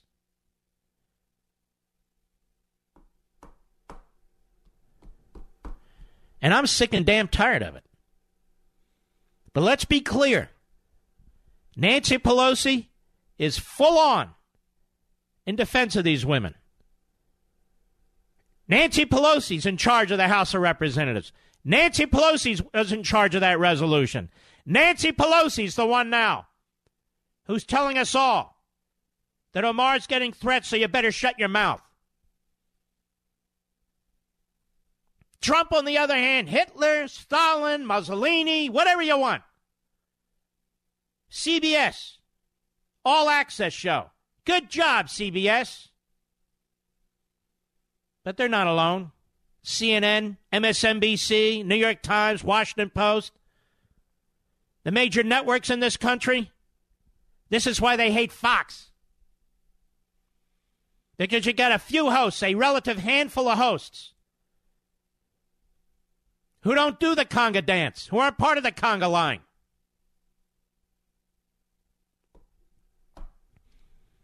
I'm not kidding. Outrage after CBS show tweets image. Well, where's the outrage? Maybe on the internet. Where's the outrage? Did CNN do a show attacking CBS? Of course not. They're close with CBS. ABC, NBC, no. How about MB, uh? No, no, no, no. Assassinate Mar-a-Lago, Trump. That's okay. That's okay. Omar's an open mouth anti Semite. No, not, no, don't say it. True, but don't say it. I'll be back with Judy with Zuhdi Jasser, who happens to be Muslim, in just a few minutes.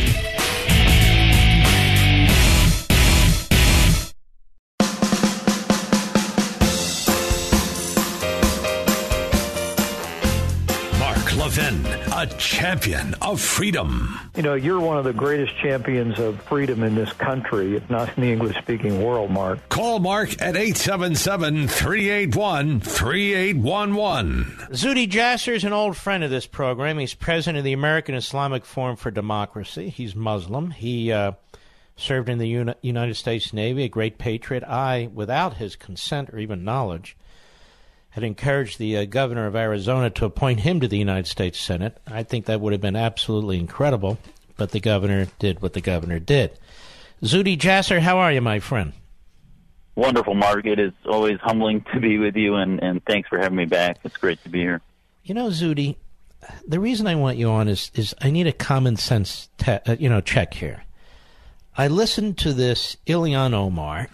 she is trying to be honestly the face of modern day Islam. Tlaib also of a Palestinian background. She does the same thing. They work in tandem with uh, with AOC. Ilhan Omar has said some truly horrible things about this country, about Jews, about Israel. And really, the way that she talked about 9 11 was outrageous, even though the media are downplaying it. Then the president responds and now they say she has threats on her lives, so everybody's not to criticize her. This is pretty damn outrageous. What do you make of this? Well, I have to tell you, the, the only silver lining, Mark, is that America is getting an education about the world I live in, which is these radicals are running most of our Islamic organizations beyond the narrative of simply the, the words she said that were offensive about 9 11 she was speaking to an organization that was actually founded long before 9/11, was founded as a Hamas front group, and as part of the Muslim Brotherhood Legacy Group. She was speaking uh, in a in, through a, a lens that looks at America as uh, uh, the the Satan, if you will, or that looks at America in a very negative way. Uh, I mean, America's getting an education about how Islamists see the world her her 9/11 quote uh, on her Twitter feed, comparing herself to Bush, is the summit of arrogance, and also is is deceptive in that uh, not only was she well, not only was she wrong, but uh, uh, she uh, deceived in the fact that uh, bottom line is is she doesn't see want to even name Al Qaeda. She wants to uh, somehow ignore the fact that we declared war and we went to war at the time. If you look at her Twitter feed, it's a constant regurgitation of America as the enemy. I mean, I served on the USS El Paso, went to Operation Restore Hope in Somalia, and her tweet about that war from 93 that she mentioned two years ago in her Twitter feed was that America killed thousands, not that we went to actually take food and a humanitarian mission in the early 90s. So it's not just that one speech. And by the way, who spoke after her at that fundraiser? Hassan Shibly, who's representing ISIS brides on behalf of CAIR. So the bottom line is, is she's hanging around some pretty radical people with a worldview that America's getting an education about is no different than the UN's worldview, where we see sort of this red green axis where the socialists of the world, the Maduros of the world, hang out and, and feed from the troughs of the Irans, the Qatars, and the Erdogans of the world. By the way, uh, close your ears on the Zuhdi. Governor uh, Ducey of Arizona, you really blew it. Again, uh, Zuhdi Jasser doesn't want anything from me or you, but you really blew it. Back to Zuhdi Jasser. Um, and now we're told we can't criticize her. The president can't criticize her because she's getting threats. Now, the president they call Hitler and Stalin and a white supremacist and a racist and an anti Semite and all these other things. Uh, I can only imagine the amount of threats that he gets. But now they're trying to shut down criticism of her. What do you make of that? This is, by the way, I hope every one of your listeners understands. CAIR has a list of what they call Islamophobes, which is basically a hit list. I've been at the top of that hit list for six years. I've had my name on the list of Al Qaeda, of ISIS, all over the planet, which basically is a death threat from that organization she was raising money for. I never complained. I've got my big boy pants on, and I understand that that's the way Islamists operate. They're not going to shut me up through threatening me or having me become uh, uh, uh, the fodder for radicals across the planet. But in America, we have free speech. We don't let incitement use the rules of the Saudis' rules of incitement, where any criticism becomes blasphemy, and thus they shut down free speech. So all she's trying to do, and all the CAIRs and the left is trying to do, is shut down free speech by crying about incitement.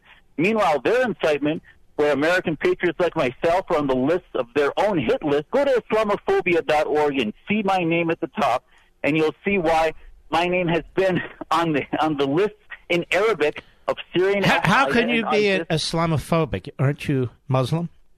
Exactly. Well, they they decide the the the, the clerics of CAIR decide who is a Muslim and who is not, and that is their takfir or the decision of excommunication. So it doesn't matter what I say or that I pray or fast or that I memorize Quran. That doesn't matter to them. Since I'm against the Islamists, the Muslim Brotherhood, uh, their theopolitical movement that's anti-American, that makes me thus no longer a Muslim.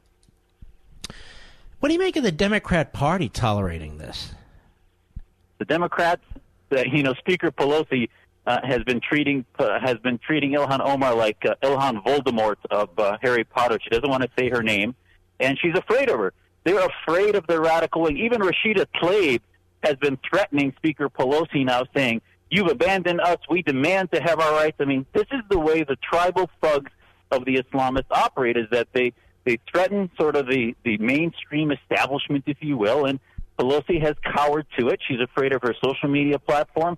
And really, at the end of the day, the, the tail's wagging the dog. These freshmen, uh, they're not going to be held accountable for uh, the words that they use, the recurrent anti-Semitism. They actually patronize them in a bigotry of low expectations where they say, oh, don't worry, they don't know the words they choose, or and, and she won't even hold her accountable. Imagine anyone else saying what this new congressperson has said about Israel or about the Jews or about 9-11, they would have quickly repudiated her, but for them, they're just sort of, it's the identity politics. Everything at the altar of identity politics is sacrifice.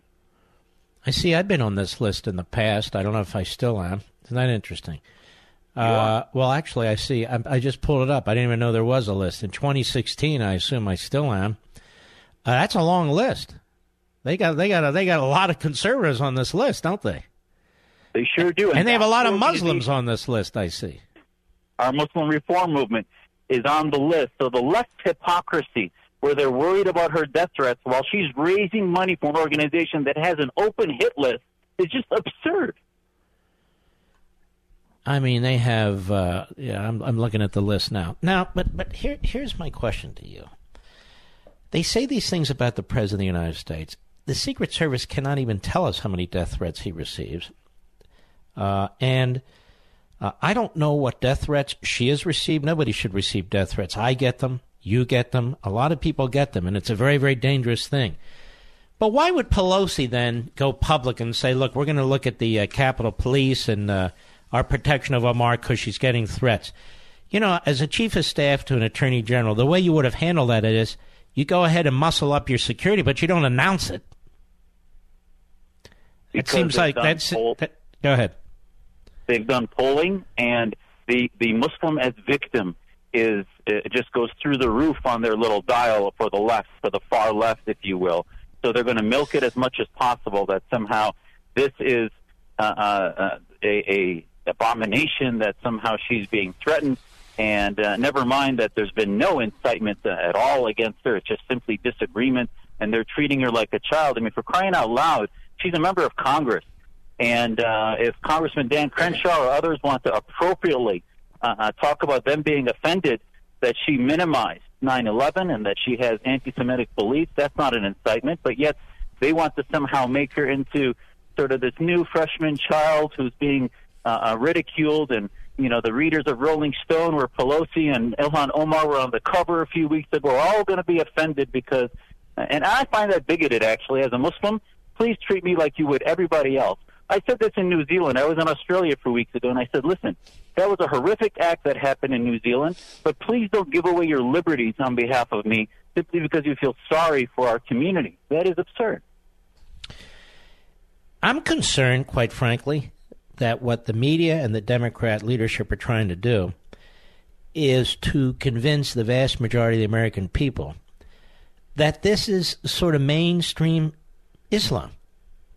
What you're hearing from these people, and and you should accept it. You shouldn't criticize it.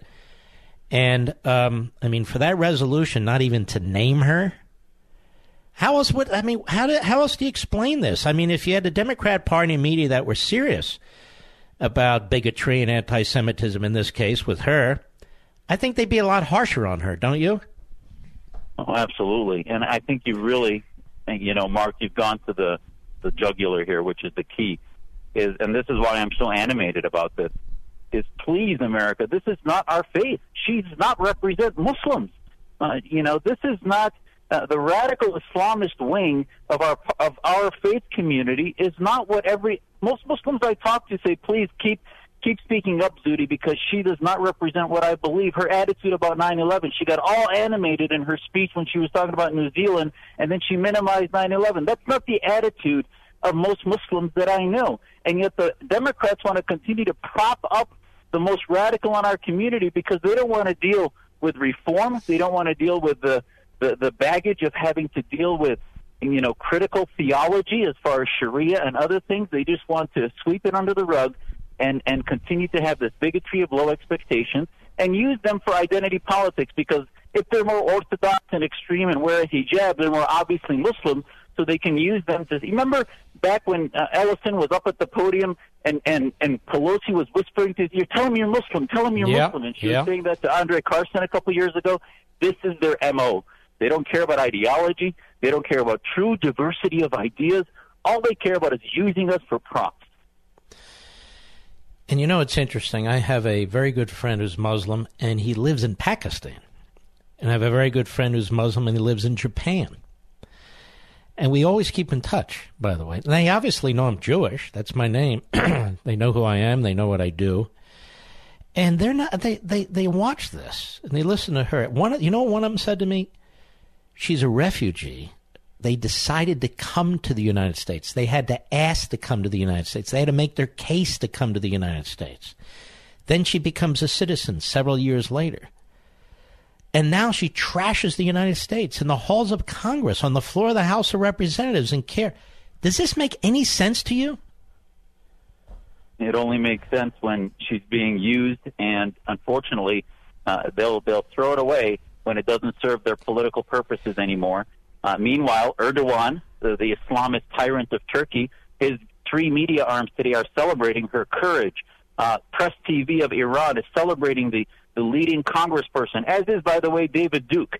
Uh, so the bottom line is that she needs to look at who exactly is celebrating her prominence. And uh, other than Pelosi and the far left, who, by the way, there's a reason they don't use her name. It's because uh, they realize that she's not exactly moderate on many issues, so they they're simply using it from a political point to get to Trump, rather than actually to deal with the Muslim issues that, if they really loved our community, they'd be more tough on. Zuhdi Jasser, if people want to contact you or find out where your organization is or how to support it, where do they go? Please find us at AIF Democracy, AIFdemocracy.org, or find me on Twitter at Dr. Zuhdi Jasser, Z U H D I Jasser. Well, you're a great patriot, and we much appreciate it. Take care of yourself. Anytime. God bless, Mark. Thanks. You too, Zuhdi. He's such a good guy. Now, you know what's annoying? The fact that break ins are still happening. They don't have to happen. Well, I mean, they'll happen, but they don't have to happen to you. Now, why is that? Because, ladies and gentlemen, crooks are bad people, but they know how to be crooks. That's why they're crooks, and they know what houses they hit. And if they notice that you have a security system, it's less likely that they're going to hit you. And if they do hit you and you have SimpliSafe, well, that's the best system you can get. The technology is unbelievable. And the response time on 24 uh, 7 uh, coverage is really incredibly fast. Uh, it's among the fastest times in the entire industry if there's an emergency. Uh, and there's no way they can block block the alarm because they don't use wires. There's nothing to cut. And it's very simple to put in place. Uh, you pull off the back and it sticks to the wall or to the window or however you want to use it, how many you want to use. And they have all they have these magnificent systems. I really want you to check them out. And by the way, they're a top choice security system for CNET, PC Magazine, and more than 3 million of us. We the people. Just go to simplisafemark.com and learn more about SimpliSafe. Order today, you'll get free shipping on your system as well as a 60 day money back guarantee. No risk. That's simplisafemark.com, simplisafemark.com. We'll be right back. Mark Levin.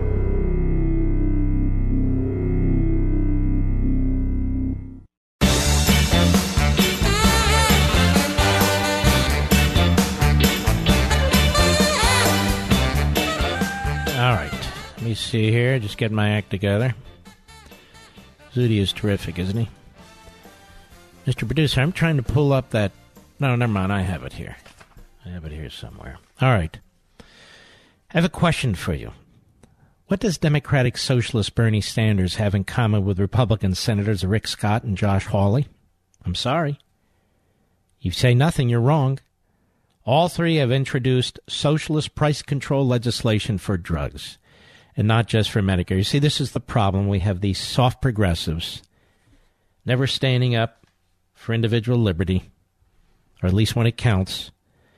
Now, I've been warning you about this. I've been warning you that all three have introduced socialist price control legislation, and not just for Medicare. And now we have Republican Scott and Hawley joining Bernie Sanders in calling for European style socialist medicine. Now, here's what they don't tell you. Uh, of course, when selling their socialism plan, first of all, they don't tell you it's socialist. But Europe lags significantly behind the United States in pharmaceutical investments and access to new drugs. Why? Well, that's what price controls does. That's what that does. It's a disaster, as you well know. And why do we have to tell Republicans? I mean, it's just incredible to me. All right. the same time, the U.S. remains the world leader because we have rejected them. We have rejected them. Investments in research and innovation allow millions of Americans to live healthier, longer, more productive lives, right? European citizens who live in country with the price controls are paying for it with their health, sometimes their own lives. And uh, they only have access to a fraction of the life saving treatments Americans have. The ignorance of Bernie Sanders doesn't surprise me. He's an old time red. But Senators Scott and Hawley, now they should know better. Price controls never work. That's why I'm speaking out. Get the facts. Go to truehealthcarefacts.com, truehealthcarefacts.com. You know, uh, I'm on a wonderful station in Arkansas, in uh, in Nebraska, Lincoln, Nebraska, KLIN. There was a local host there by the name of uh, Coby and uh, terrific host. And Coby Mach was loved in, in Lincoln, and he was a great radio host. And unfortunately, on Friday, he was found dead from an apparent suicide. So I just wanted to uh, give my deepest sympathies to his family, the people at KLIN, people who know him and worked with him. It's a horrible, horrible tragedy. Suicide definitely is. It's a terrible thing. And so, uh, God bless them. Well, I only got to like half of what I wanted to get to, ladies and gentlemen. Half of what I wanted to get to. But still, that's like 100% of everybody else. I hope you'll take the time after I leave the air to go up on Amazon, Amazon.com, and look up Unfreedom of the Press. Look at the little couple of paragraphs we have there. I hope their discount there on Amazon will encourage you to pre order uh, because we have a heavy lift ahead. You, I, Levinites, as we always do, we're going to lead the way. And I'm going to want to make sure you have a copy of that book. And I will see you tomorrow. God bless you.